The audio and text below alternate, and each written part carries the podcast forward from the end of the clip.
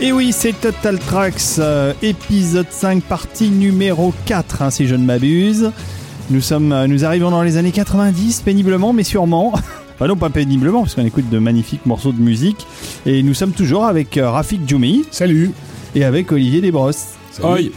Donc euh, Rafik, euh, Olivier, euh, jusqu'à présent nous avons découvert de nombreux morceaux euh, de fantasy, mais nous ne sommes pas au bout de nos découvertes. Il va se passer énormément de choses pendant les années euh, quatre-vingt-dix. Parce que paradoxalement, on a eu déjà pas mal de morceaux musicaux euh, tout à fait convaincants, euh, mais il y a une chose euh, sur laquelle on n'a peut-être pas trop insisté, c'est qu'au niveau cinématographique, ça l'était beaucoup moins. Euh, mmh, mmh, c'est-à-dire que il y a eu quelques perles comme euh, Dark Crystal, euh, Conan. Conan le Barbare, mais mais la fantasy est un genre qui a quand même été très mal servi par le cinéma pendant de, de nombreuses années. Euh, là, dans les années quatre-vingt-dix, on a timidement commencé à voir qu'il va être possible de faire quelque chose, entre autres parce que les effets spéciaux ont évolué dans le bon sens, aussi parce que les réalisateurs qui arrivent euh, sur la place sont des gens qui ont eux-mêmes grandi avec des films de fantasy euh, inaccomplis euh, et, et ont envie de pousser ouais. un peu plus loin. C'est surtout les années deux mille hein, qui vont nous combler. Clairement. Mais on n'y est pas. Quand on, on sera dans les années encore. deux mille, on sera à fond dedans. On n'y est mais, pas encore. Mais euh, les choses prennent forme, on va dire. En tout cas, avant même de démarrer cet épisode, euh, il faut nous rappeler, euh, faut rappeler à nos auditeurs qu'ils peuvent en profiter pour, pendant qu'ils nous écoutent, pour aller sur, sur Internet et typer. Ah bah c'est absolument indispensable. S'ils veulent que continuer cette saga feuilletonnante extraordinaire dans laquelle nous nous sommes engagés et qui promet de nous mener jusqu'à deux mille vingt-huit, hein, ah, si nous les calculs sont bons. Peut-être un peu moins, mais quand même. Euh, non, non, c'est, c'est très bienvenu. On leur est d'avance très reconnaissant. Ils peuvent, comme tu le répètes souvent, ne typer qu'à hauteur de un euro, mais déjà un euro. Bah, et nous, si vous êtes des différence. centaines à typer à un euro, vous oui. allez vous permettre de, de, de travailler plus à fond sur les épisodes de Total Tracks, de préparer des tas de surprises. D'ailleurs, je tiens à dire qu'il y aura une surprise euh, quand on aura passé le centième tipeur régulier. Mm-hmm. Euh, je, je, je vous offrirai quelque chose, mais pour l'instant, euh, on est encore loin, mais c'est bien, ça monte, ça monte tous les jours. Il y a des nouveaux tipeurs. Le fait de typer, c'est aussi, on, on le répète, une, une façon pour nous aussi de vous identifier et de vous connaître.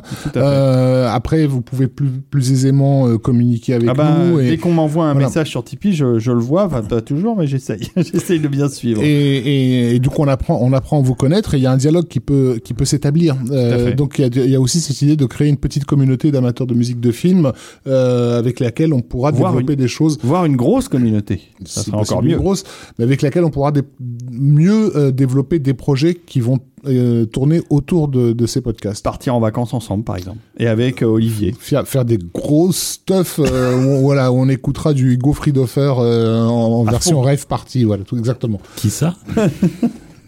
Bon, allez, c'est, c'est, ça c'est, c'est fait pour Tipeee. Maintenant, revenons à la fantasy. Euh, nous Avec, sommes euh, en mille neuf cent quatre-vingt-dix et nous allons découvrir un compositeur. Les, voilà, les deux pieds dedans, hein, parce qu'on va quand même commencer avec un gros morceau, gros morceau à la fois film et musical. C'est pour ça qu'on ouais. avait décidé de s'arrêter juste avant, ouais. parce que justement c'était l'idée de redémarrer. Allez, lançons-le sans le présenter. Exactement. Il se présentera de lui-même. Tout à fait.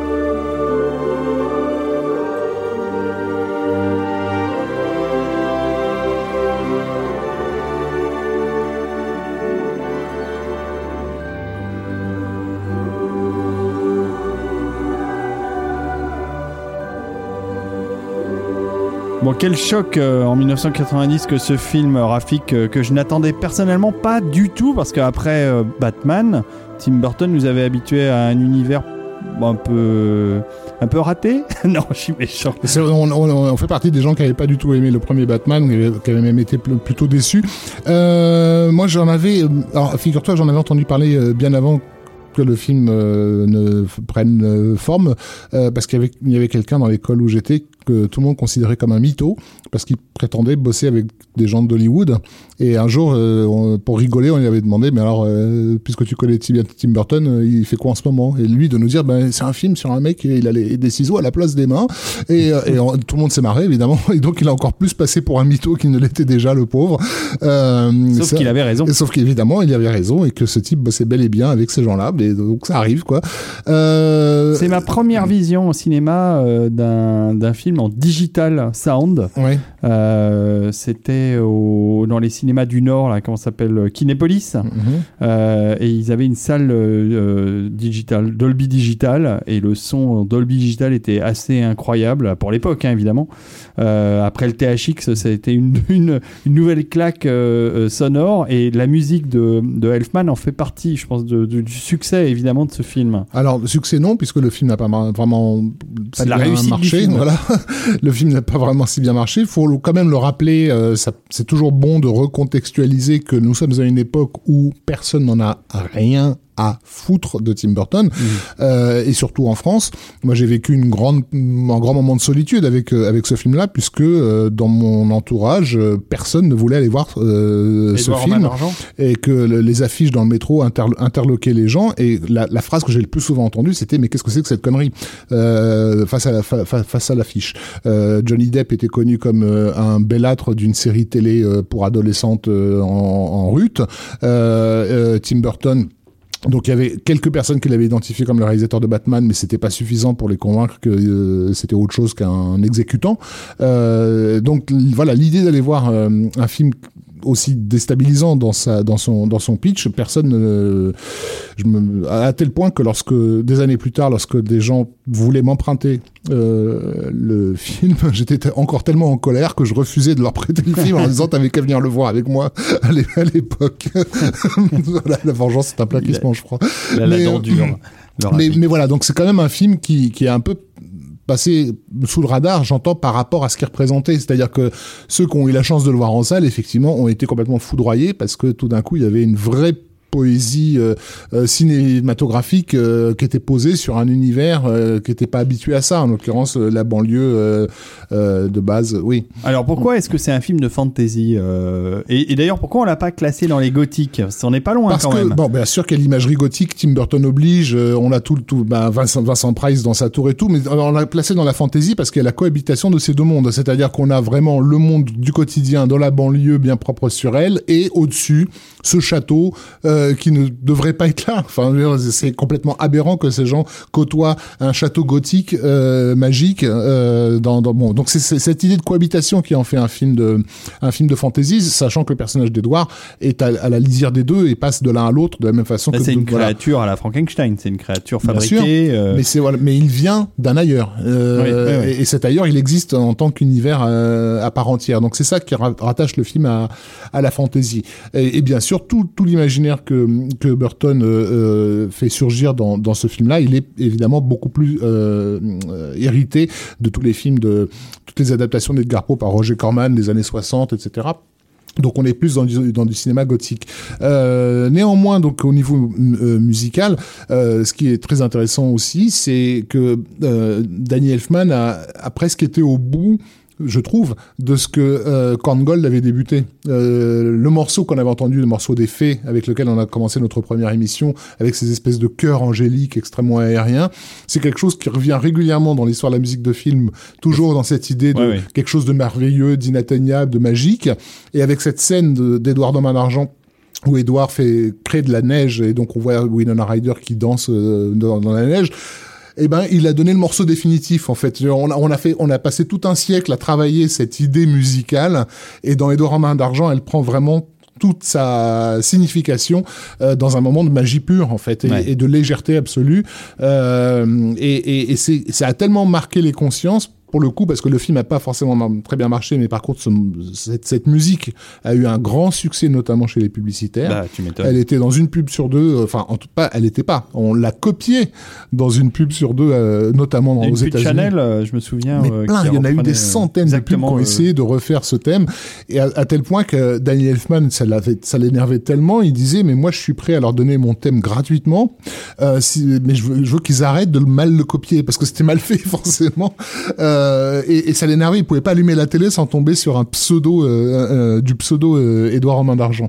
Mais donc c'est c'est c'est un morceau qui a vraiment, enfin le, le, la musique du film en général a marqué, mais ce morceau-là a, a été euh, a été un marqueur euh, culturel. Ouais, ouais, ouais, c'est pour ça qu'on l'a on l'a sélectionné.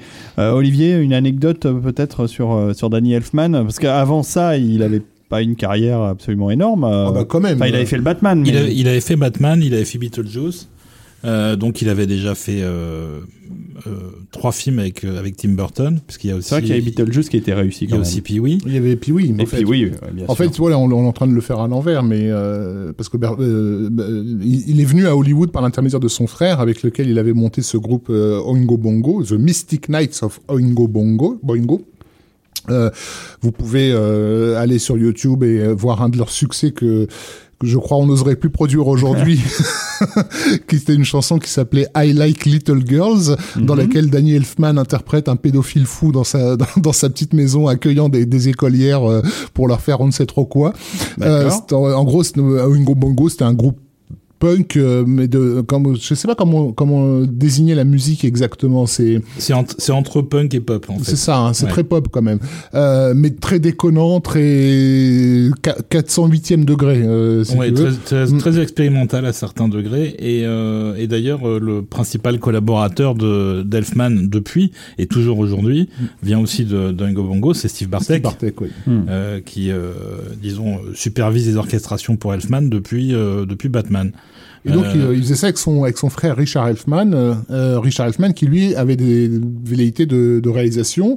Et ils ont, enfin, euh, il a, Richard Elfman a réalisé un film, ils ont, ils l'ont réalisé tous ensemble, hein, un film à petit budget qui s'appelle, qui s'appelle Forbidden Zone, euh, qui risque de choquer les gens ça, qui ça connaissent Elfman, chose, hein. Ceux qui connaissent Elfman uniquement par le biais euh, euh, par le biais euh, Simpson et Édouard Romain d'Argent, je leur déconseillerais. Ah oui, il y avait les Simpsons aussi, ouais. euh, qui a été un énorme succès, ça a démarré à ce moment-là d'ailleurs. Non, non, ça, ça avait commencé euh, aux États-Unis, il a vraiment été remarqué euh, quand il a commencé à bosser avec Pee-wee Herman. Ouais. Euh, parce que euh, le, le show Pee-wee, le Pee-wee Playhouse, était un show très populaire, euh, tellement populaire d'ailleurs que lorsque il y a eu cette affaire sexuelle dans laquelle Pee-wee Herman, enfin Paul Reubens, l'acteur, a été retrouvé en train de se toucher dans un cinéma porno, ça a créé un tel scandale dans le pays, un tel émoi, qu'ils ont, il y a eu des autodafés de toutes les poupées Pee-wee euh, dans les, les villes américaines, et ça a inspiré d'ailleurs un épisode des Simpsons où les les, les gens brûlent l'effigie de Krusty le Clown. Krusty le Clown étant une espèce de Paul Reubens euh, à sa façon, quoi. Euh, mais le Pee-wee Playhouse a, a, a vraiment été un, un, le vrai tremplin euh, de, de, de Danny Elfman. Et évidemment, quand quand il s'est retrouvé sur la vers- sur l'adaptation film réalisée par Tim Burton, bah là ça a été la la rencontre euh, absolue, parce que euh, Elfman est lui-même un, un enfant de de cette culture euh, euh, fantastique gothique. Euh, qui jusque t- jusque tard était considéré comme une culture de dégénérés, on l'oublie, mais euh, aimer Frankenstein, les loups-garous, les vampires, et cetera, y compris dans les années soixante-dix, t'étais quand même vu comme un malade mental. Hein. euh, et, et, et donc, ben oui, dans, dans les années quatre-vingts, ces, ces gens, quand ils se rencontraient, ils devenaient potes très vite, quoi. Donc, ben, c'est, voilà, le, l'alliance était, était faite, et, et, et déjà dans dans dans, la, dans le film Pee-wee, euh, le, la musique de, de d'Elfman, tu sens quelqu'un qui a parfaitement compris ce qu'il est en train de faire. Euh, mm-hmm. le, le, les morceaux musicaux qu'il choisit sont toujours les bons. Et en plus, il a une passion, Elfman, qu'il, qu'il n'a jamais cachée pour Bernard Herrmann. Euh, et Nino Rota. Et Nino Rota, auquel il emprunte énormément de, d'idées musicales en les, en, en les menant à... à l'extrême, je dirais. Euh, c'est, c'était encore plus flagrant dans Beetlejuice. Moi, je l'ai découvert vraiment à ce moment-là. Je me rappelle ouais. le générique d'ouverture de Beetlejuice, être en train de, vraiment, j'étais en mode, qu'est-ce que c'est que cette musique? Enfin, j'étais obsédé par euh, par ce thème d'ouverture qui est complètement incroyable. Euh, euh, ensuite, donc, on a eu effectivement le, le les Simpsons, qui a été un, un, un gros carton. Enfin, le thème, le thème ouais. est devenu très, très vite célèbre.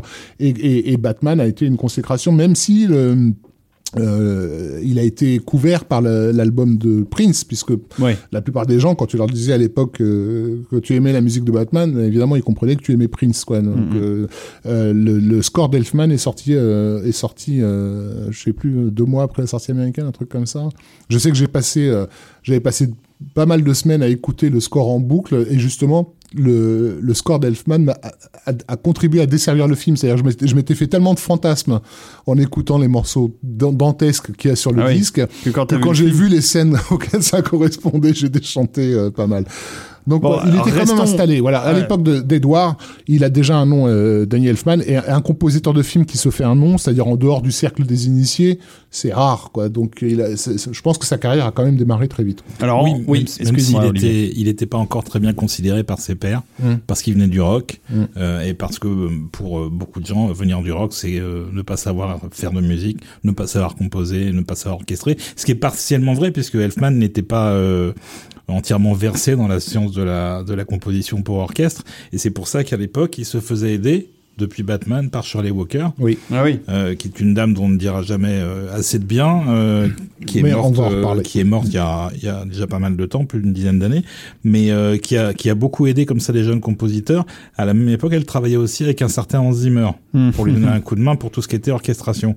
Elle a travaillé euh, avec Carpenter aussi pour l'aider. Elle a travaillé avec Carpenter aussi, et, euh, et ce qui fait que Elfman, pendant un temps, a appris à ses côtés, et après, il a commencé à voler de ses propres ailes. Il a pris des cours d'orchestration, de contrepoint, et cetera. Il est devenu complètement mmh. autonome et complètement capable. Mais c'est de faire vrai ce qu'il fait. Il était très critiqué dans les milieux beaufophiles. Euh, je me souviens qu'il y avait beaucoup de critiques à son égard jusque tard, jusque tard, hein, jusqu'à la fin des années quatre-vingt-dix. Il y avait encore des gens qui, qui voulaient pas l'entendre parler. Euh, et notamment, ce qui lui était reproché, c'était que sa façon même de composer, c'était qu'il se mettait devant le film avec un magnétophone et il enregistrait sa voix en fait et il chantait. Et, et, et tout ce qu'il faisait les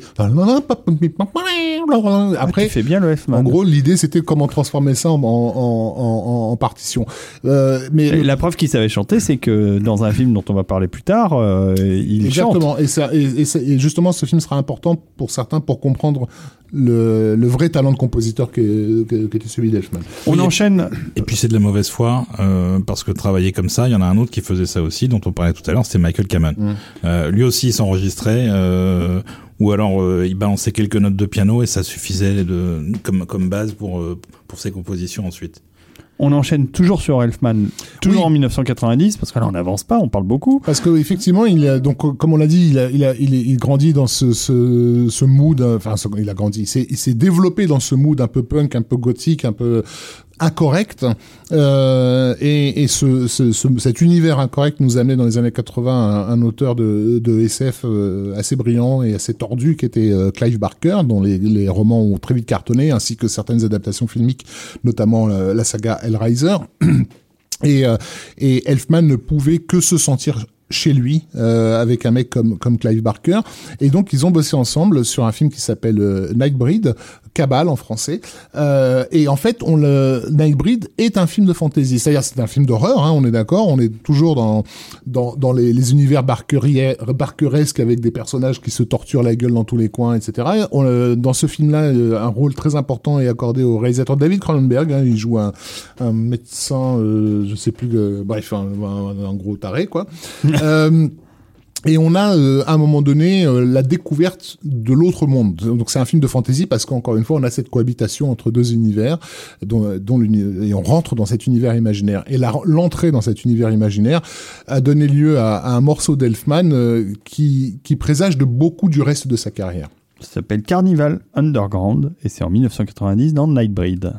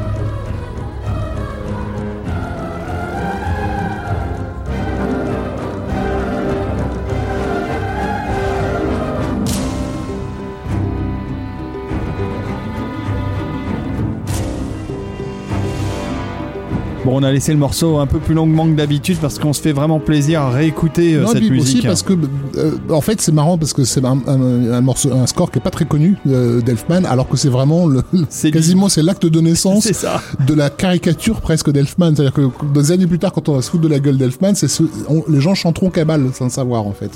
Euh, ce la la la la, euh, il va revenir dix milliards de fois quoi. Oui, oui mais même tous ces accents euh, musicaux là qu'on entend dans ce morceau, c'est c'est du Elfman pur et dur. La, la, les, les fondations sont bien là. On va enchaîner euh, en mille neuf cent quatre-vingt-dix aussi euh, par un compositeur euh, que j'apprécie tout particulièrement et qui n'est pas un compositeur très connu malheureusement. Bah, la faute à une carrière, euh, à des films, euh, on va dire un, un peu. un peu de caca quelque part, un peu des séries B, séries Z, mais c'est, c'est, ça n'a pas toujours été le cas dans, dans sa carrière. Et puis il a commencé par la comédie, enfin il s'est fait connaître grâce à une comédie euh, euh, qui a eu beaucoup de succès à son époque, qui est Police Academy. C'est lui qui a fait le thème, qui est un thème militaire, mais qui est un thème magnifique. Euh, d'ailleurs, il est, euh, il s'appelle Robert Folk, euh, ce compositeur. Il est aussi euh, euh, sur Facebook. On peut facilement le, devenir son ami et le contacter. Et il a une actualité récente puisqu'il était au festival euh, de de Malaga. De Malaga, c'est ça.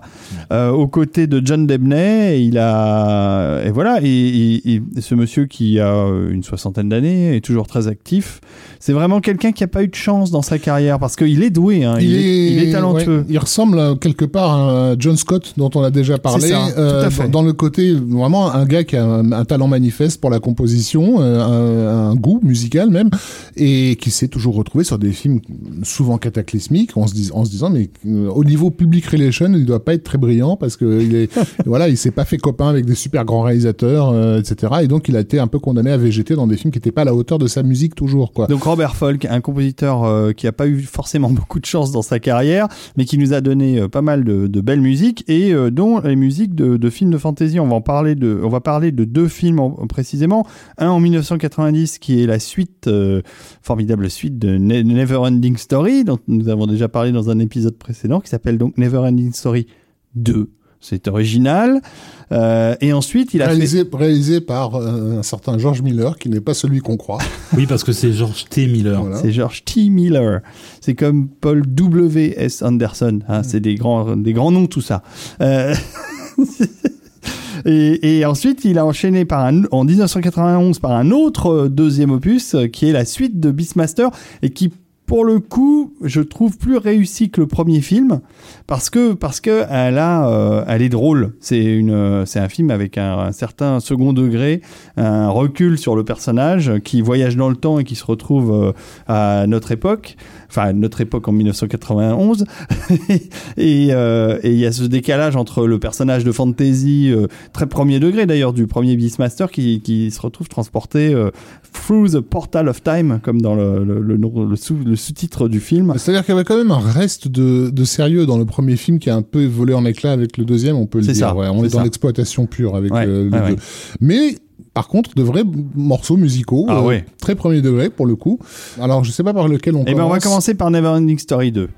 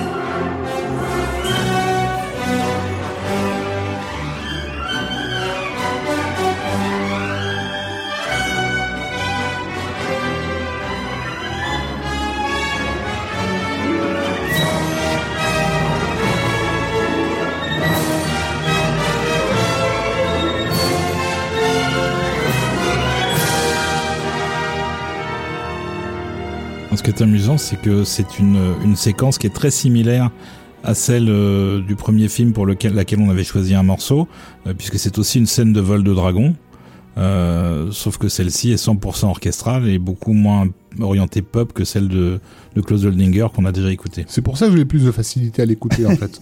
Bon, en tout cas, euh, c'est, on retrouve dans ce morceau euh, les, les, les, les tics, on va oui. dire, de composition de Robert Folk. Très clairement, et oui. qui est quelqu'un euh, qui euh, compose de manière très traditionnelle. C'est de, du style, du pur style euh, hollywoodien euh, euh, d'action. En fait, et... qui en fait est déjà... daté ouais. euh, au début des années quatre-vingt-dix, et je pense que ça va aussi conditionner le fait qu'il se retrouve plus, il se retrouvera plus souvent sur des sur des comédies voire des parodies, euh, parce que le grand public, à mon avis, la seule fois où il a entendu du, du Robert Folk, c'était pour euh, le deuxième épisode d'Ace Ventura, Ace Ventura When Nature Calls. C'est vrai, c'est vrai. Qui a été un gros carton. Et si vous faites, effectivement, si vous écoutez la musique attentivement de d'Ace Ventura deux. Vous verrez qu'on est assez systématiquement dans la parodie en fait, mais il le fait bien. Euh, il accepte euh, le, le, le deal, mais aussi parce que sa musique, à la façon de John Scott, hein, sa, sa musique vient d'un autre temps quelque part. Et sur euh, Darla, et Dar- sur Darla, Darla, Darla c'est voilà. pareil. Avec euh, quand même, il euh, y a une qualité qu'on peut reconnaître à Robert Folk euh, que je trouve au long de toutes ses musiques sont sont, euh, sont sont assez régulières, c'est que c'est quelqu'un qui mène très bien l'action. C'est-à-dire que ces ces, ces morceaux sont sont très enlevés, vont très vite et collent bien à des scènes d'action ou des scènes héroïques. On le retrouve tout à fait dans, dans Dar l'Invincible. deux. Exact.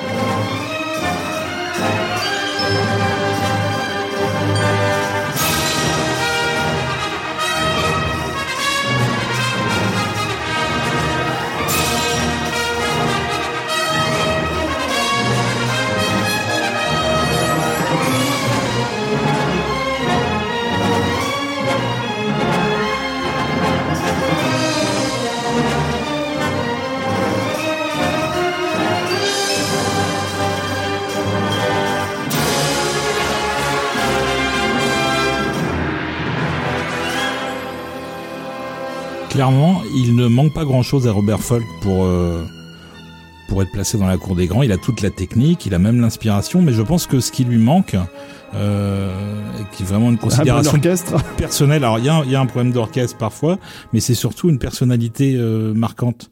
Il n'y a, y a pas de signature Euh, qui lui soit unique. Il euh, y a plein d'autres compositeurs qui sont dans ce cas-là. On pourrait citer John Debney, par exemple, entre autres, euh, qui sont des gens qui ont un métier impeccable, euh, mais qui n'ont pas de voix identifiable. Et c'est un peu le même problème. Mm-hmm. Sachant qu'en plus, euh, Folk, lui, est vraiment euh, dans une écriture vraiment à l'ancienne, beaucoup plus que John Debney, qui a quand même réussi à moderniser un peu son style. Euh, c'est aussi parce qu'il est un peu plus vieux. J'ai vérifié entre-temps, il a soixante-dix ans. Oui, cette, oui. cette année. C'est ça, mais ça va, il se porte bien, hein, euh, le père Folk. Bon, alors on va on va revenir aussi à des à des à vétérans, ceux, à ceux qui n'ont plus rien à prouver. C'est ça. Et à des à des compositeurs, à un compositeur incontournable euh, aussi dans le monde de la fantasy, c'est John Williams. Et en dix-neuf cent quatre-vingt-onze débarque sur les écrans un film qui était très très attendu, car euh, en gestation depuis euh, de nombreuses années, presque dix ans, oui. Par un réalisateur que nous adorions, adulions, euh, Dieu, Dieu, voilà, Dieu lui-même. Et on s'est dit euh, Dieu. Euh, euh, Saint-Pierre à ses côtés en, avec, pour la musique, euh, euh, des acteurs formidables, euh, que ce soit Dustin Hoffman, Bob Hoskins euh, et, ou même Robin Williams. Et un budget supérieur à ses films précédents. Exactement, un budget pharaonique pour faire Hook. Et ça donne un film dont nous avons parlé dans un épisode, long épisode, série d'épisodes de Capture Mag euh, sur Steven Spielberg. Donc on a, vous pourrez retrouver nos avis sur Hook euh, là-bas. Mais ça donne aussi une musique de film euh, particulièrement intéressante de la part de John Williams, hein, qui va nous faire une composition magistrale, mais pas pas totalement convaincante, n'est-ce pas, euh, Rafik ? Tout à fait. Euh, c'est un projet de longue haleine, comme on l'a dit, avec une gestation qui a, qui a duré pratiquement euh, pratiquement dix ans. Euh, le sujet déjà de Peter Pan est un sujet qui obsédait, obsédait Spielberg depuis euh, depuis la petite enfance. Euh, il avait monté à onze ans euh, la pièce euh, sur scène, euh, et donc euh, euh, il s'est souvent lui-même cru victime de ce que les médecins, les thérapeutes appellent le, le syndrome de Peter Pan, celui de l'enfant qui ne veut pas grandir, qui ne veut pas affronter sa, sa, sa vie d'adulte. Et donc, au début des années quatre-vingts, il a été question, effectivement, que, euh, qu'un projet se monte à l'époque euh, en, avec Michael Jackson. C'était ouais. la rumeur, en tout cas, qui, qui courait. Euh, et que euh, ce projet devait euh, se concrétiser sous la forme d'une comédie musicale. Et...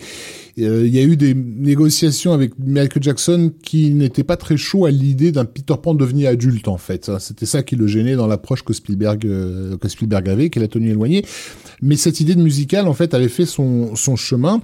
Et John Williams, notamment, euh, avait déjà commencé à l'époque à, à bosser euh, là-dessus, euh, en collaboration avec Leslie Bricus, qui est le, le, le parolier de comédie musicale euh, comme Docteur Dolittle, euh, euh, Sweet November, euh, euh, comment ça s'appelle, euh, Goodbye mister Chips, euh, Willy Wonka. Euh, ah ouais. Voilà, quelqu'un de, de bien installé euh, depuis euh, les années cinquante soixante, euh, les gens, quoi. De, de, des... Il aime bien Spielberg travailler avec les légendes d'Hollywood, hein. C'est un truc qui lui plaît. Euh, bah, il a grandi avec ça, c'est son, c'est son héritage culturel, et donc euh, c'était normal de, de le traduire, et puis même Williams s'était intéressé par l'idée de faire quelque chose autour de, de ça. Le Williams, rappelons-le, qui, euh, qui a eu son premier Oscar sur une comédie musicale, hein, qui mmh. était, euh, qui était le, Un violon sur le toit. Donc c'est pas quelque chose qui leur est étranger. Et Williams aussi, qui avait travaillé avec Bricus euh, sur, euh, entre autres, Melon.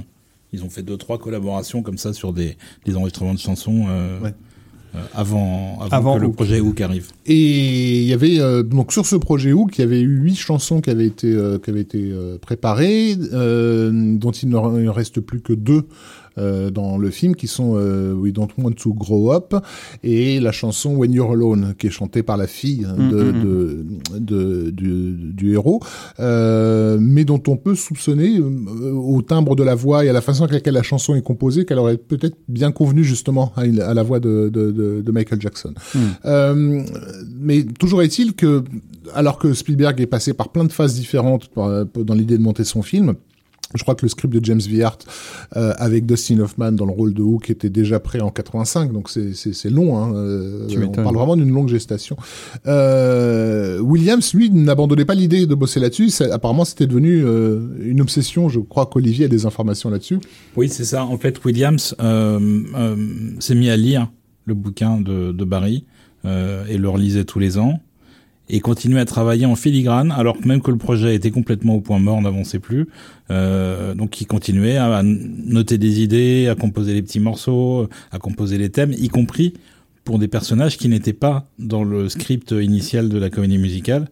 Ce qui fait que quand il s'est retrouvé avec le film véritablement en production à devoir fournir un score, il avait une matière énorme dans laquelle il a puisé, et c'est pour ça que le, le film est aussi riche musicalement en termes de développement thématique, parce que il a, il a littéralement dix ans de travail en fait qu'il a pu importer dedans.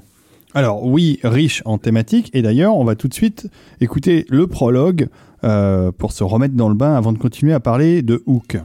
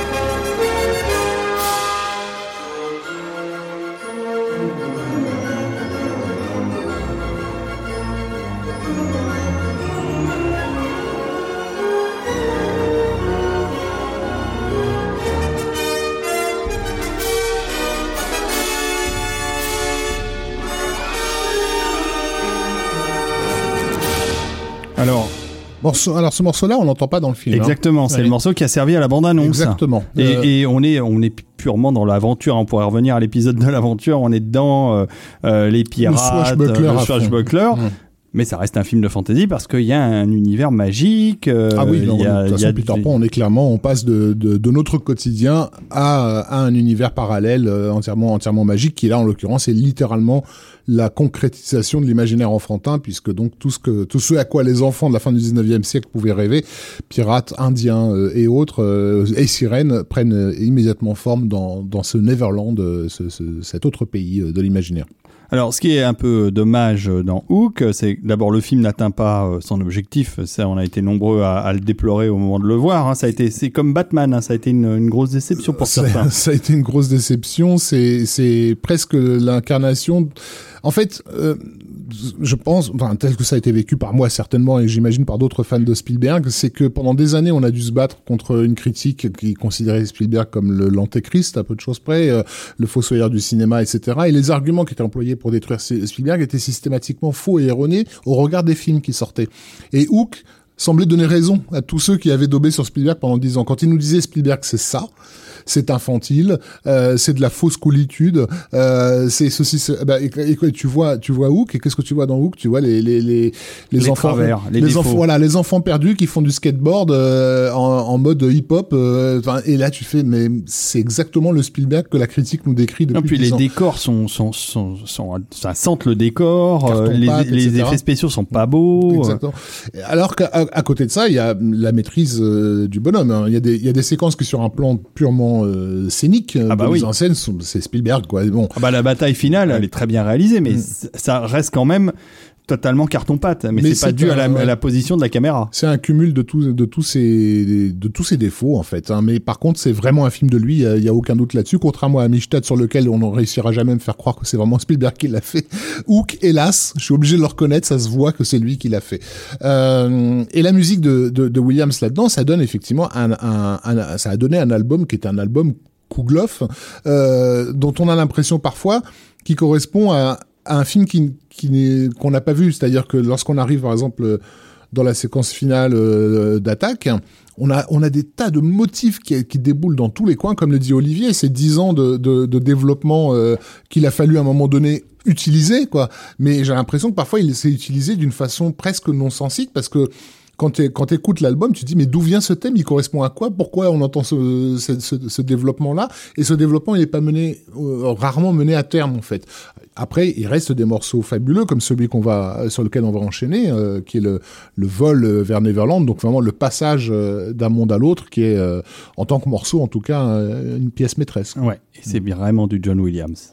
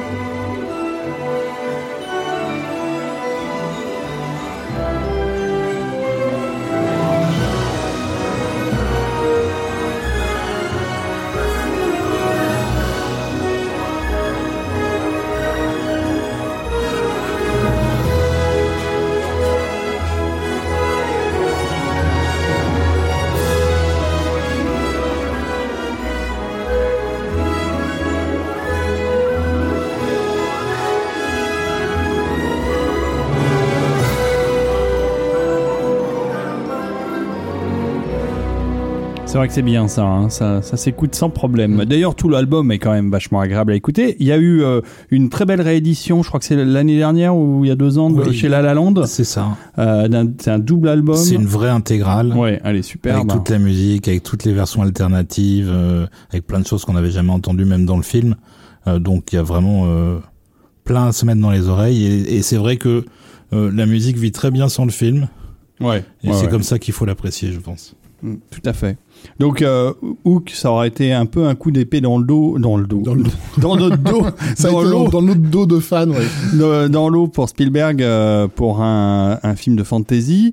Euh, il, par contre, il réussira magistralement avec le film suivant, avec euh, Jurassic Park. Enfin, c'est, c'est, si c'est le suivant, hein, Jurassic Park, à là faire fonctionner son univers, mais on n'est plus dans la fantasy, on est plutôt dans la science-fiction ou la prospective euh, fiction. Et, euh, et la, la et la musique de Williams et le film de Spielberg seront euh, pour moi une réussite totale.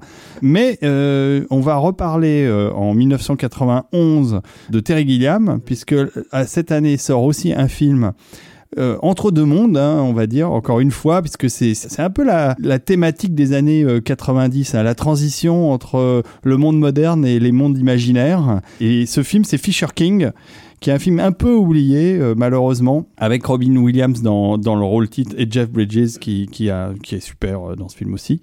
Et c'est l'histoire donc de ce personnage qui, qui voit un monde imaginaire euh, joué par Robin Williams. Oui, qui c'est un, un journaliste qui tombe, prend sous son aile une espèce de clodo, euh, ouais. voilà, qui a eu une, une vie dramatique, euh, qui a ouais. perdu euh, sa bien-aimée et qui, euh, qui vit effectivement comme clochard, mais, mais, mais, mais lui ne se vit pas comme clochard, il mmh. se vit comme un roi, euh, c'est le roi pêcheur.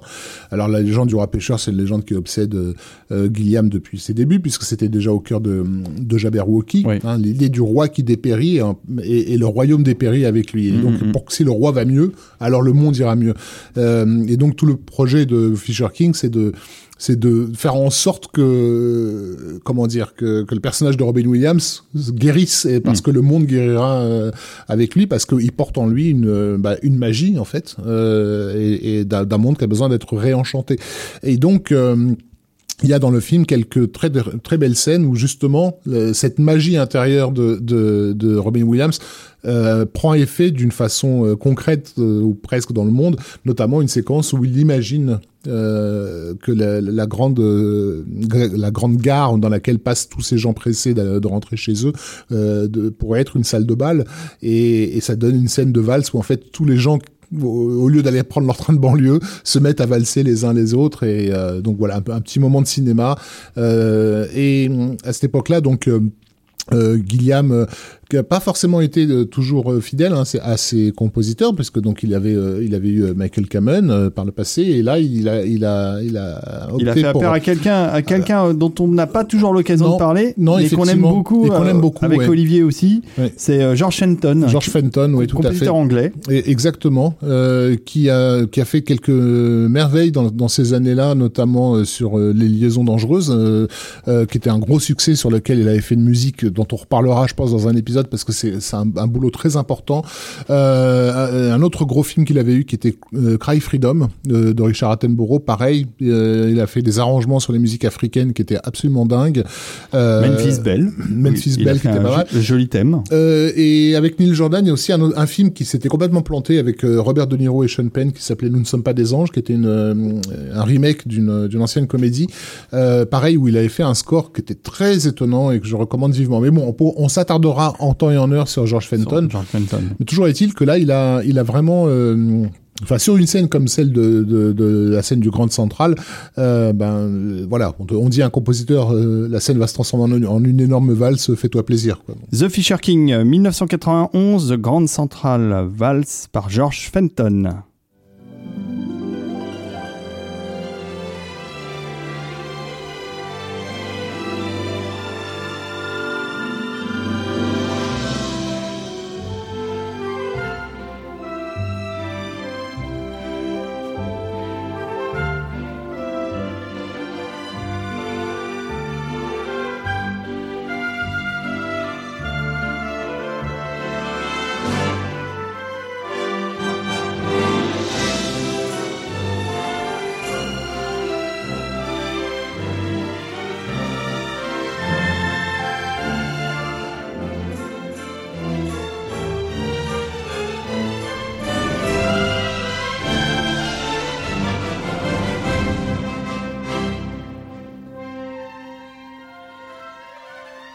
Donc on retrouve euh, encore une fois euh, le thème de la danse et de la valse dans la, les films de, de fantasy ou, ou d'esprit fantasy. Et euh, mais, a, mais, a, mais comme d'habitude chez Terry, il y a une raison à ça, ouais, bien sûr. C'est que l'idée même de de la fantaisie, c'est de se laisser entraîner en fait dans dans dans un tourbillon euh, d'émotions imaginaires qui te mènera dans un autre monde. Et, et l'idée, c'est que quand une valse parfaite, elle est censée te faire sortir de de de ton de ton quotidien pour t'emmener dans un monde sublimé en fait. Donc c'est c'est par essence la valse, et le principe de la valse, c'est quelque chose qui est, qui est proche de la, du principe de la fantaisie. Et, et euh, comme d'habitude dans les films de Terry Gilliam, il euh, y a aussi euh, de, des ambiances très très différentes. Et il n'y a pas que des moments heureux dans Fisher King, il y a aussi des moments de confrontation assez violents avec euh, le, le cavalier, le enfin le, le chevalier rouge, oui. Le Red Knight. Qui, a, qui appelle une musique euh, très premier degré. Euh, justement, c'est ça qui est intéressant, c'est que le film, euh, c'est un film qui parle du cynisme, mais c'est pas un film qui est cynique. Euh, et donc, pour, pour mieux bien parler du cynisme, il fallait que ces séquences de vision que peut avoir le, le personnage de Robin Williams ne soient pas euh, traitées de façon détachée et, et, et parodique, non, non. mais bien au contraire, très sérieusement. Elles sont très impressionnantes voilà. d'ailleurs. Et, et du coup, la, la musique de Fenton se met au diapason de ce sérieux. On va écouter ça.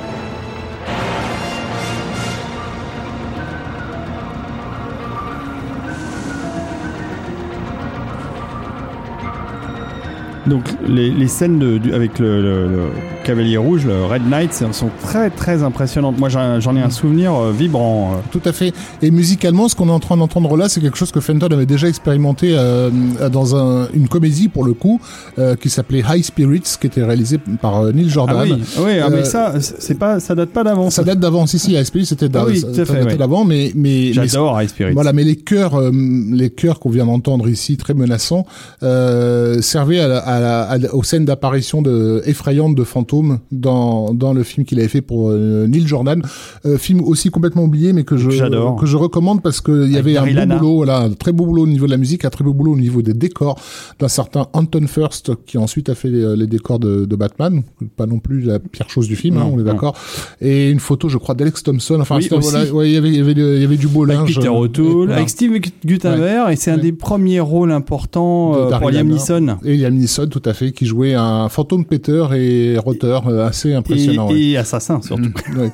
Et donc voilà, mais, non, mais Fenton a une carrière intéressante sur des, pas mal de films qui ont été un peu oubliés, mais on, encore une fois, on reviendra, on y reviendra, on reviendra sur lui. Ouais. On y reviendra. Oui, puis d'ailleurs, il ne faut pas oublier qu'il s'est fait connaître euh, vraiment au tout début de sa carrière sur un film de Neil Jordan également, qui est La Compagnie des Loups, ah ouais. euh, qu'on a d'ailleurs évoqué à un moment donné dans ce euh, dans ce podcast parce que parce que ça touche à la fantaisie. Ouais, on oui. l'a gardé pour autre chose au final, mais euh, euh, Fenton était intéressant dès ses débuts. Mmh. Ouais, ouais, ouais, tout il à avait fait. été remarqué, mais plutôt par des cinéphiles ou des amateurs de musique de film. Je pense que le grand public, La Compagnie des Loups, il a pas toujours su ce que c'était, encore moins aujourd'hui. Alors, on en avait pas mal parlé à la sortie, il avait été euh, bien reçu à Variaz. Mad Movies, on avait fait ça. Oui, cool, bah, encore une fois, des spécialistes, quoi, des gens oui, qui oui, sont oui, très... Oui, oui, oui, euh, d'accord. Bon, bah, on va rester entre spécialistes, veux... les je amis. Pense, je pense que j'ai les... pas de recul. Je pense que les liaisons dangereuses étaient un peu plus euh, grand public euh, à l'époque de sa sortie. Mais restons entre spécialistes et amateurs de fantasy parce que le film qui arrive juste après, en mille neuf cent quatre-vingt-douze, me tient particulièrement à cœur puisque cette série euh, réalisée par Sam Raimi a démarré en tant que film d'horreur pur et simple avec Evil Dead, pur et dur.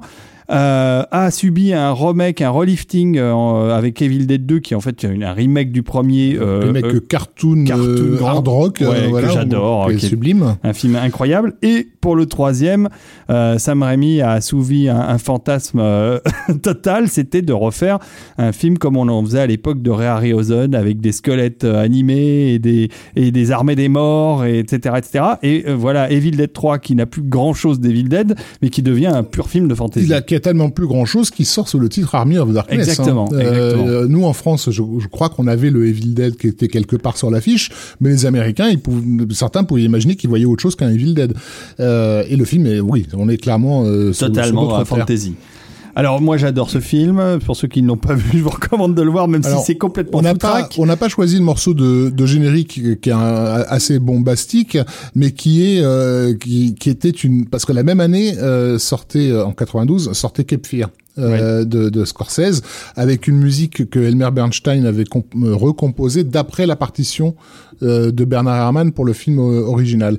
Et le thème de Cape Fear euh, est repris tel quel en fait dans le générique de Army of Darkness, ouais. mais avec des chœurs à la place à la place à la place des corps. Ouais. Voilà.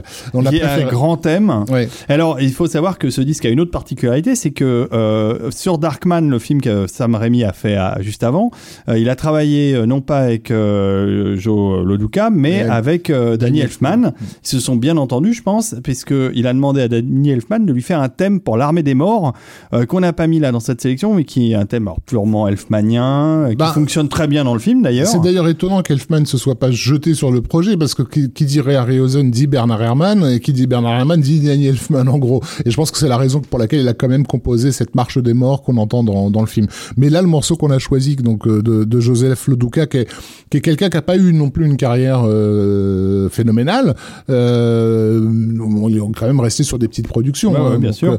Euh, mais c'est un des films sur lesquels il s'est le plus amusé. Oui. Et ce morceau, c'est Building the Death Coaster, c'est une espèce de morceau de montage, comme on, a, on en parlait tout à l'heure, ou dans un dernier podcast.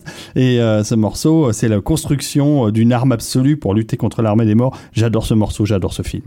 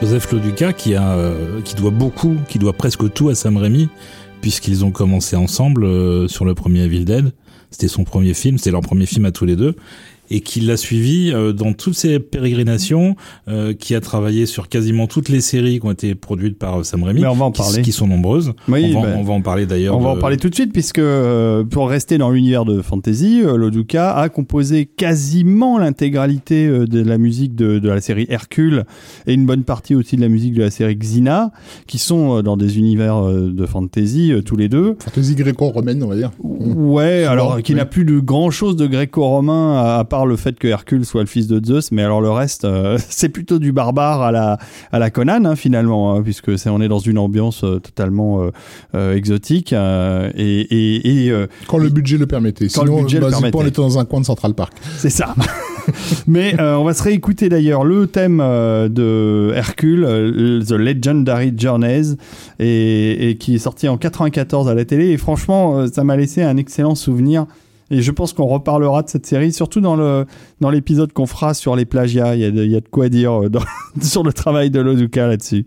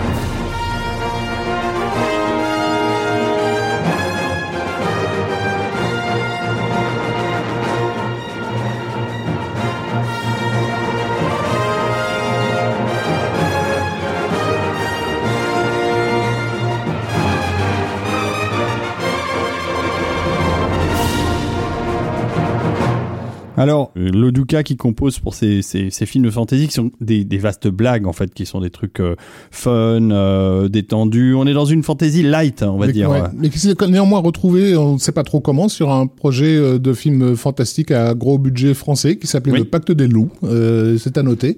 Oui, euh, c'est vrai. Et je, on, dans sa carrière, on ne sait toujours pas ce que ce film fait là, en fait. Mais est-ce euh, qu'il n'avait pas fait la musique de Necronomicon euh, de... Ah, je pense que tu as raison. C'est pour ça, c'est parce qu'il s'était ouais, connu ouais, sur ouais, le court-métrage Necronomicon. De, de Exactement. Gans, de Necronomicon, qu'il avait illustré les, les musiques de, des courts-métrages avant. Bien noté.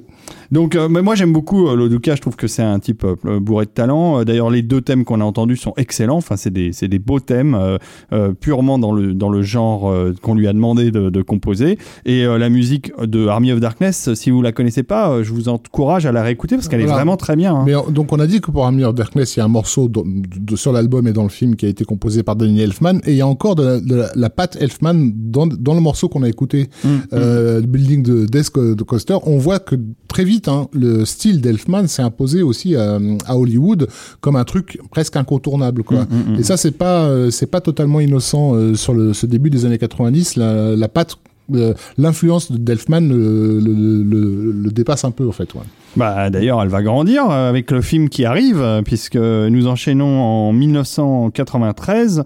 Euh, par un, un, un cauchemar, un cauchemar incroyable euh, qui va qui va nous marquer au fer rouge et dont la musique d'Elfman sera non seulement euh, extraordinaire, mais en, en plus il va chanter. Mmh. Danny Elfman, il va chanter et il va danser. Bon, et... voilà. Bah, un projet, encore une fois, c'est toujours bon de reprendre les films euh, avant leur sortie, c'est-à-dire il y a des films qui s'imposent comme ça, comme des classiques, des évidences que tout le monde cite, on a, on a l'impression qu'ils ont toujours été là, mais une époque où ils n'existaient pas, ces bah films-là. Oui. Et avant que le film ne sorte, c'était quand même un gros point d'interrogation. Qu'est-ce que c'est que ce projet-là ? Et donc, ça a donné euh, The Nightmare Before Christmas. Ouais, euh, l'étrange Noël voilà. de Monsieur Jack.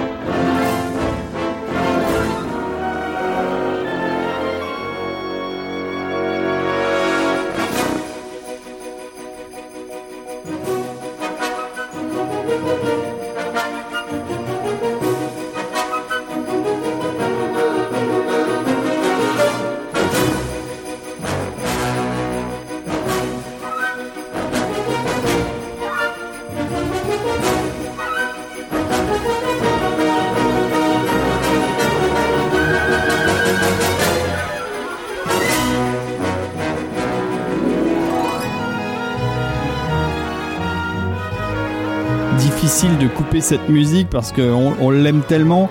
Mais euh, je voulais juste rappeler, euh, Rafik, euh, on m'engueule régulièrement parce que je dis que euh, L'étrange Noël de Monsieur Jack est un film de Tim Burton, et on me dit « Ah non, c'est pas lui qui l'a réalisé !»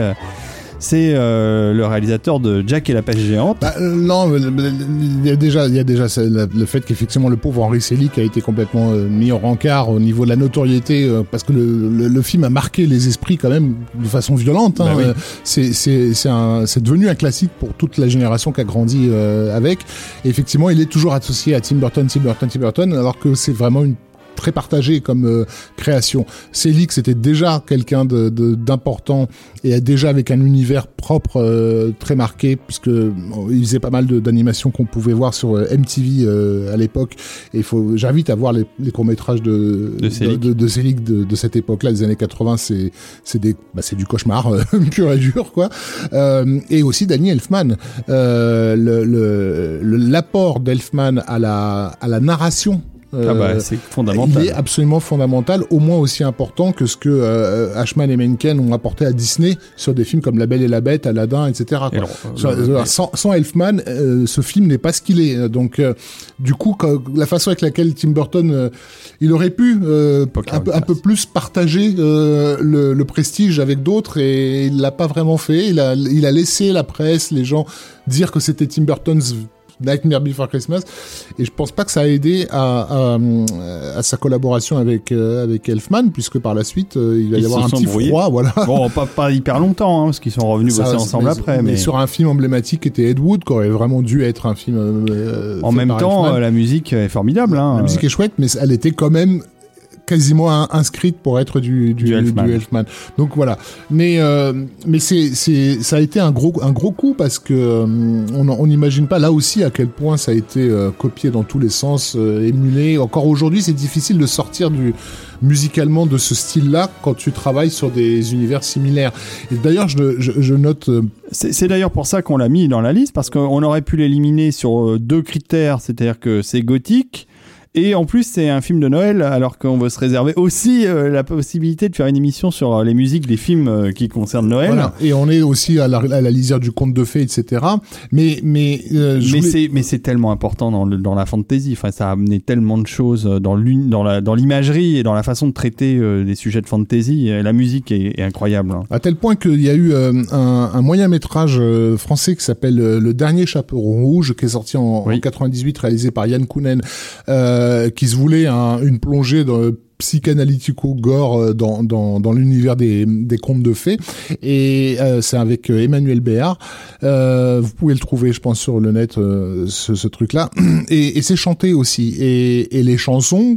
c'est juste du Daniel Elfman à trois cents pour cent. Tu sens que à l'époque on pouvait pas faire autrement, quoi, même si on même si on voulait. Il a il a vraiment marqué euh, marqué son temps. Au fer rouge. Et en plus il donc il il chante euh, la voix de Jack Skellington qui reprend avec, avec euh, une voilà. Enfin, c'est une merveille. Hein. Il a une voix extraordinaire, euh, Elfman. En et plus d'être un bah, compositeur talentueux. Euh, il était le chanteur de il était le chanteur du groupe Oingo Boingo. Donc euh, c'est quelqu'un qui sait chanter.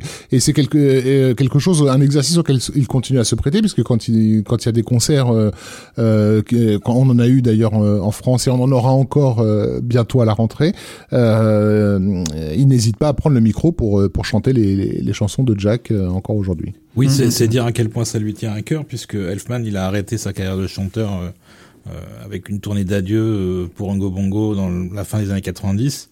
Euh, il a arrêté pour des raisons euh, techniques aussi, parce qu'il commençait à souffrir euh, en termes d'audition.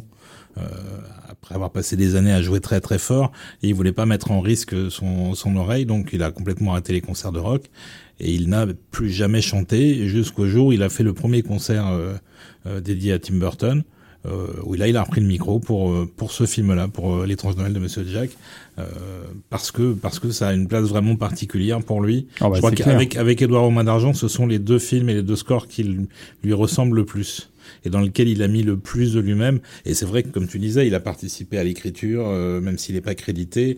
Bah, euh... Le personnage de Jack, c'est presque plus Danny Elfman que Tim Burton, en c'est fait. Clair. Hein. Mm-hmm. Ce, ce spleen que, que le personnage porte en lui euh, et, et comment et dire, même physiquement c'est, c'est, c'est, c'est... c'est un, un tout maigre euh, voilà. Daniel mais... Elfman, il est tout mince euh, et il a presque la tête de Jack, pas loin. Sa, sa façon, sa façon de, de vouloir faire plaisir aux gens avec ce qu'ils croient être, euh, être ce qu'ils attendent, mais en fait où il ne fait que ressortir sa propre noirceur. euh, Burton, euh, Elfman, c'est quelqu'un qui a cherché à faire des trucs euh, entre guillemets mignon. Quand, quand il bosse pour les Simpsons, quand il bosse pour euh, Pee-wee, il y a un côté, oui, ça va être cool, ça va être mignon, ça va être chouette, et en même temps, il amène avec lui son, sans s'en rendre compte presque, son esprit punk, en fait, tu vois. Mmh, mmh, mmh. Euh, et, et c'est ce que Jack fait dans, en, en, en essayant de faire son propre Noël, euh, qui donne finalement un cauchemar. Alors, à signaler euh, que le film est ressorti au cinéma au début des années deux mille, dans une version, euh, non, même un peu plus tard, dans une version trois D, euh, qui existe en Blu-ray, et, et, et donc il a été très peu, très peu exploité parce que le parc de salles en France était quasi inexistant ouais, à l'époque. Ouais. Et c'est trois D-ifié mmh. et, euh, et c'est remarquablement bien fait. Si vous avez une installation euh, vidéoprojecteur trois D de qualité euh, et que vous pouvez racheter ce, ce Blu-ray trois D, vous verrez que vous ne serez pas déçu parce que la mise en trois D est, est remarquable et ça donne une nouvelle dimension aux marionnettes animées de, du film. Et moi, je trouve que ça lui colle, enfin, ça lui va très très bien euh, le fait d'être en trois D, euh, l'étrange Noël de Monsieur Jack. Donc voilà, c'était un petit détail sur le film euh, lui-même. Alors avançons un tout petit peu dans les années quatre-vingt-dix. Bah là on fait un petit bond quand même puisque euh, il s'est passé trois ans où y a, on n'a rien noté de, de spécialement euh, attrayant. Euh, on arrive directement en quatre-vingt-seize. Tout à fait. Euh, alors avec un, un film euh, comment dire. Encore un malaise. C'est ça. En, euh, encore un malaise. Ben, en fait, un, un pur film de, de major, hein, quelque part. Euh, euh, c'est une telle déception pour moi aussi. Enfin, à l'époque, euh, voilà, encore un film voilà, qui m'a déçu. Comme tu l'as cité tout à l'heure, Jurassic Park est passé par là, a, a profondément modifié euh, le monde des effets spéciaux. Il devient aujourd'hui, dorénavant, possible de faire des choses qui étaient totalement inenvisageables par le, par le passé, euh, et notamment euh, les dragons. Donc, on peut oui. enfin avoir de vrais beaux dragons de cinéma, et on va voir Philippe Noiret. Oui, alors je pensais pas à ça, mais euh, on va surtout avoir Yelem qui va bosser sur euh, donc Cœur de Dragon. Euh, euh, et, et, et moi, j'attendais ce film parce que d'abord, j'adore Denis Quaid. J'ai toujours beaucoup aimé cet acteur et je trouve qu'il n'a pas eu la chance d'avoir un rôle emblématique dans sa carrière. Et j'avais espéré à l'époque que Cœur de Dragon serait le premier film où il, où il deviendrait une star, où il deviendrait un acteur de premier plan. Ça n'a pas été le cas. Euh, et ensuite, euh, le, le dragon que j'attendais d'I L M, euh, enfin la révolution euh, euh, tant attendue après Jurassic Park n'est pas arrivée non plus parce que je trouve que le design du dragon est très laid, il est, moche, il est, moche. Il est très moche. Euh, le seul côté positif du film, c'est la, la musique de Randy Nellman qui finalement est quand même pas mal. Et la voix de Philippe Noiret. Et, alors la voix de Philippe Noiret en français, c'était pas une mauvaise idée. À savoir qu'en anglais, ça avait quand même plus la classe puisque. Mais je suis un dragon. C'est ça. Tu fais bien Philippe Noiret de l'époque. Euh, mais à savoir qu'en anglais, c'était Sean Connery qui faisait la voix du Exactement. dragon et ça avait une autre une autre classe. C'est dommage parce que en plus le script était pas mal, l'idée était l'idée était plutôt bonne. Oui, on s'est réalisé, le réalisateur, je Je crois des. Bah c'est Rob Cohen, non ? Fast and Furious, donc euh, ça donne. Euh, bah une surtout, idée un petit il peu était. Du niveau euh, d'exigence, quoi. Euh, oui, il, il a. Enfin, il avait fait un autre dragon euh, précédemment qui était un peu mieux d'ailleurs finalement, euh, qui était l'adaptation de la vie de, de Bruce Lee, euh, aussi avec une musique de Randy Edelman. Euh, donc euh, le jour où on parlera des films avec, sur euh, d'influence asiatique, euh, on parlera de cette musique. Mais cette musique a eu une importance que que je révélerai par la suite en fait, une fois qu'on qu'on aura écouté le morceau. Bon, d'accord. Donc je lance euh, le, le final de Cœur de Dragon de Randy Edelman.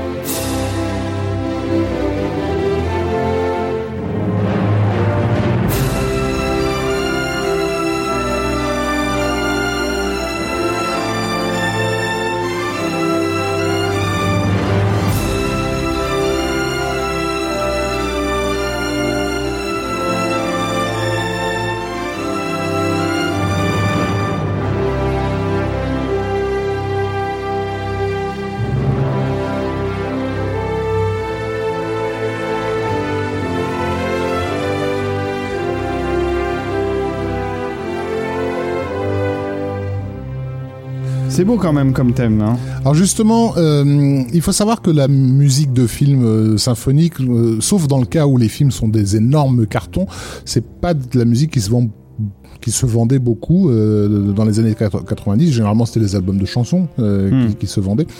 Mais il arrivait de temps en temps que euh, les majors euh, mettent euh, de l'argent et euh, du marketing dans certaines opérations concernant de la musique euh, originale. Et c'était le cas en, en quatre-vingt-dix-sept... Euh, pour sept ans au Tibet, euh, musique de John Williams, où Sony Classic avait décidé de faire une opération euh, et donc d'essayer de vendre euh, le, beaucoup d'albums parce qu'ils attendaient une grosse vente sur sur sur ce titre-là.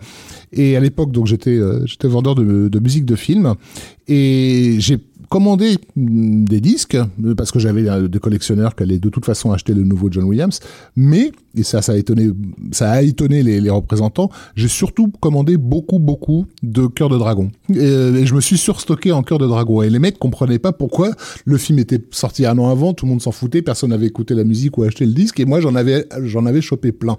Pourquoi ? Parce que la bande annonce de sept ans au Tibet était montée sur la musique de Cœur de, de Dragon, sur le thème qu'on vient d'entendre.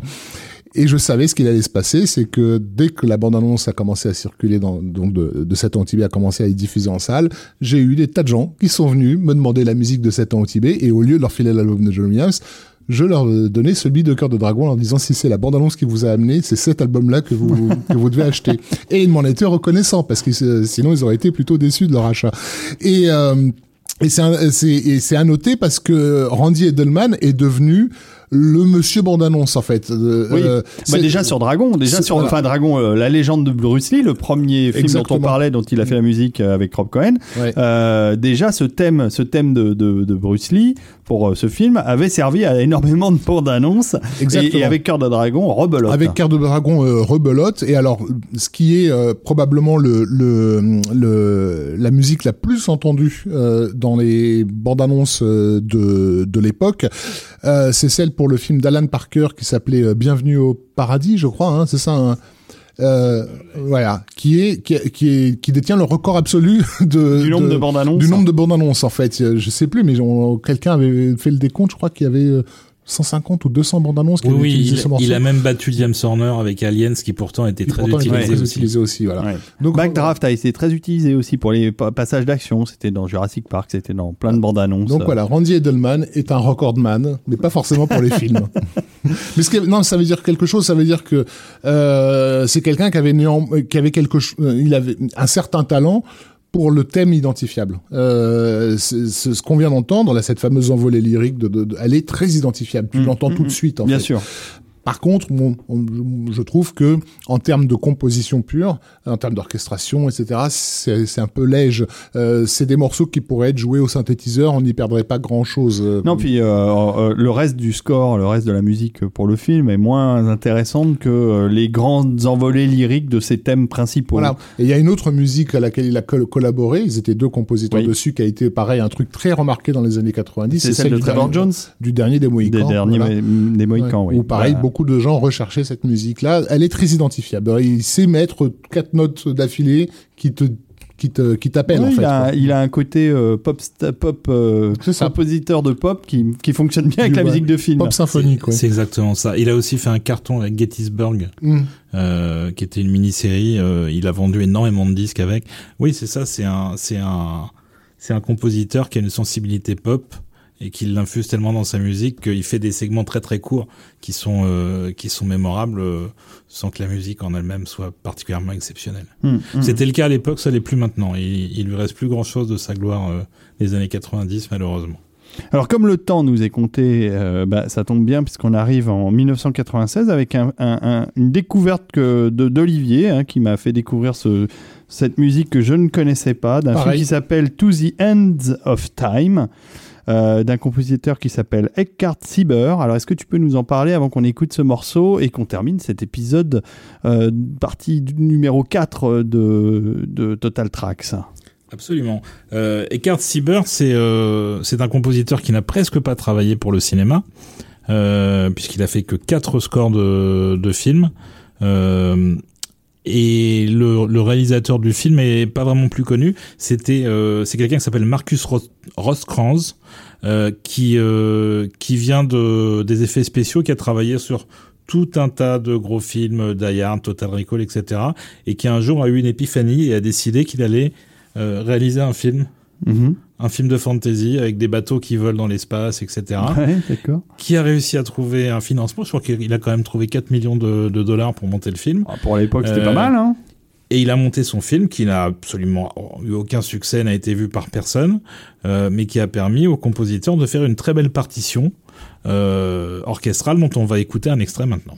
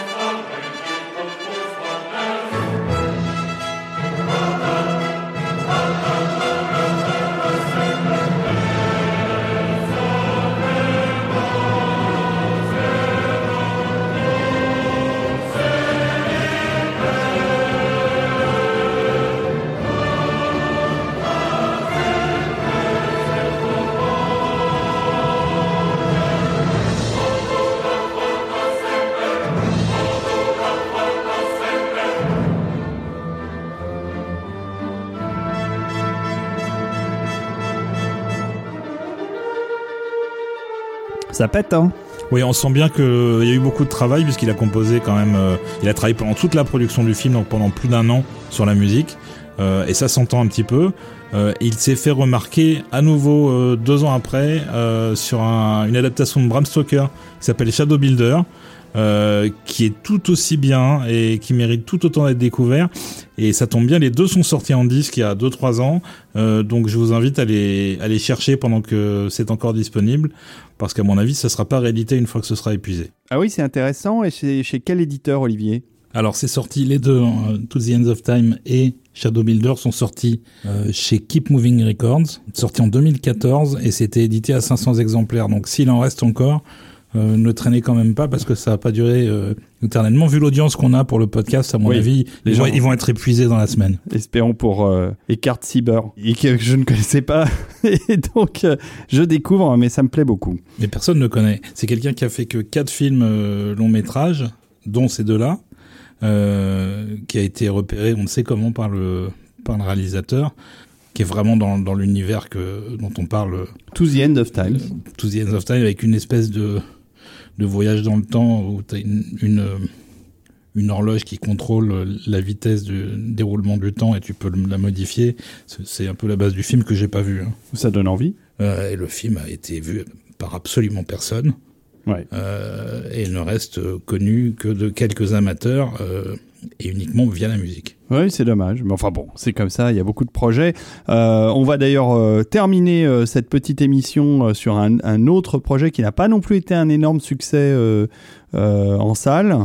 Oui. Et, et pourtant avec un sujet euh, extrêmement célèbre. Oui, c'est une, une, une coproduction internationale en fait. Euh, on a dessus des producteurs français, américains, euh, un peu tout le monde. Euh, c'est Les Aventures de Pinocchio qui est sorti en mille neuf cent quatre-vingt-seize. Mm. Euh, si on a choisi de, de, d'en parler, c'est parce que dans cette émission, on a évoqué deux noms, euh, en particulier par rapport à la musique d'Highlander, on, on avait évoqué le groupe Queen. Oui. Et par rapport à Darl Invincible, on avait évoqué euh, Lee Aldridge. Tout à fait. Or, la musique de, des aventures de, de Pinocchio, le score est composé par Rachel Portman, dont mm-hmm. on a parlé aussi. Mais pour, les, pour la sortie du film, euh, ils avaient l'intention de faire un, un gros coup euh, musical en demandant à Brian May du groupe Queen de composer une forme de une forme d'opéra euh, oui. dont on a une la séquence à l'intérieur du du film. Il y a eu un, un C D de titres hein, qui a été euh, édité de de ce mini opéra et l'idée à l'époque, c'était de jouer plus ou moins sur le souvenir de Bohemian Rhapsody. Hmm. Euh, puisque donc, il y a, y, a, y a cette séquence où Pinocchio fait, à un moment donné, du spectacle, en fait, sur scène. Il est, il est devenu les, les, la, la, la, la poupée d'un, d'un exploitant euh, un, peu, un peu malfaisant, quoi. Ah, voilà. Oui. Et il lui fait chanter sur scène ce, ce, ce, cet opéra-là. Voilà, donc c'était, c'est une pièce assez intéressante. La, la présence de Lee Aldridge reste encore un peu un mystère en ce qui me concerne, parce que je ne connais pas bien ses rapports avec le, la scène rock et pop. Oui, d'ailleurs, de, c'est étonnant que ouais. Rachel Portman n'ait pas Tout à contribué fait. à la ouais. mise en place de ce morceau. Tout à fait. Je pense que c'était compliqué comme production et que ce, ce, ce choix-là euh, a dû se faire complètement hors prod euh, par le marketing. Où, euh, voilà, ils ont choisi ces, ces, ces deux noms-là. Mais c'est, euh, c'est tout à fait sympathique. Et voilà, s'il y a parmi vous des fans de, de Bohemian Rhapsody, ben, peut-être qu'apprécieront-ils cette espèce de variation euh, de, par Brian May. Voilà. Eh ben, c'est super. On va terminer euh, la là-dessus, comme ça on vous laisse le morceau dérouler en entier.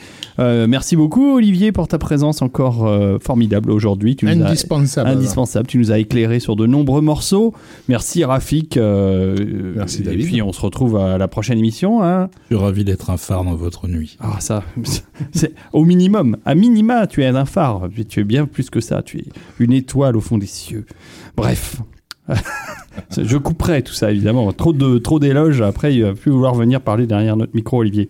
On rappelle d'ailleurs que tu euh, t'occupes d'un site qui s'appelle underscore point f r. Oui oui. Underscores au pluriel d'ailleurs. Underscores point f r. Le site de référence de la musique de film en France. En France. Ouais. En France, monsieur.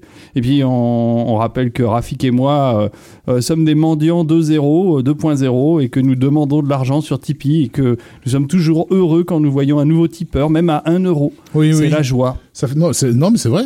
On a l'air de bloguer comme ça. Mais non, ça non fait, on blague ça, pas, on est très contents. Ça fait vraiment plaisir et, et effectivement. Ça veut dire le... que vous nous soutenez et, et, si, si, et si, votre si. soutien nous est euh, indispensable Exactement. et très motivant. Exactement, et vraiment c'est, c'est, c'est cool à vous de tous ceux qui se sont manifestés parce que c'est ce qui va permettre à cette émission de, de, de se prolonger et de continuer. Exactement. Et on a envie de et, continuer. Et, et là, pour la saga de l'été avec la fantaisie, on va continuer encore très très longtemps.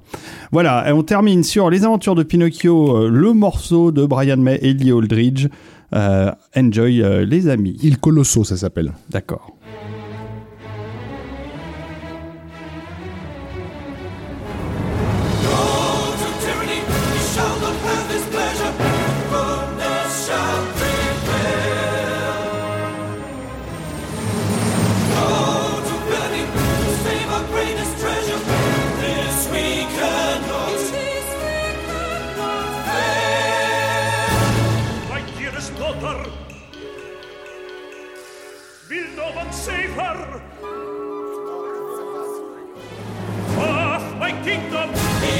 Of his kingdom, no one dared to save me from the Colossus. I will.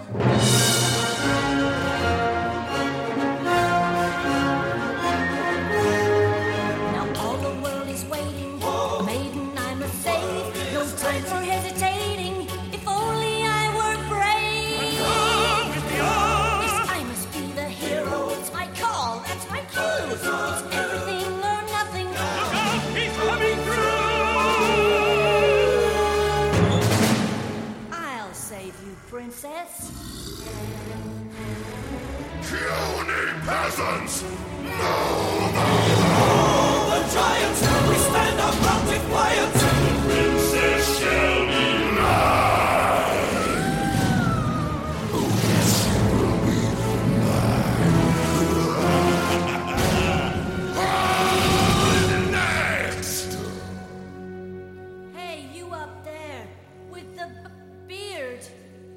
I was made of freedom, nobody pulls my strings, and I can equal any man in all the grown-up things. I was made of mischief, they tell me I must learn, but nothing is coincidence, whichever way I turn. And I will do or die, for I know one thing after all, the bigger any giant comes, the harder he may fall.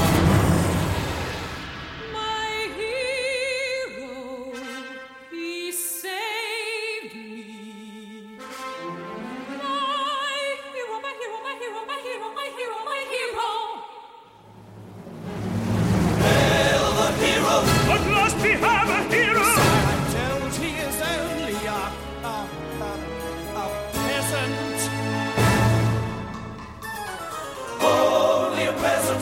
is nothing but a peasant. He's so daring and handsome and charming. But a peasant, how very alarming. Oh, he's so clever and brave and heroic. But a peasant, they're all protozoic. Aye.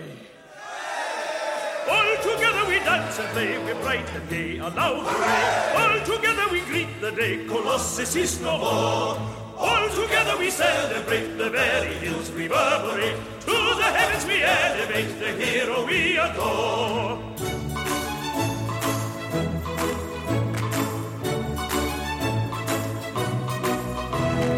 All of the sudden the world is lit, the sun is up and shining bright. All of the sudden the birds can sing, and spring is at the door. All together in harmony, a chorus string, a symphony. All together the angels sing, the giant is no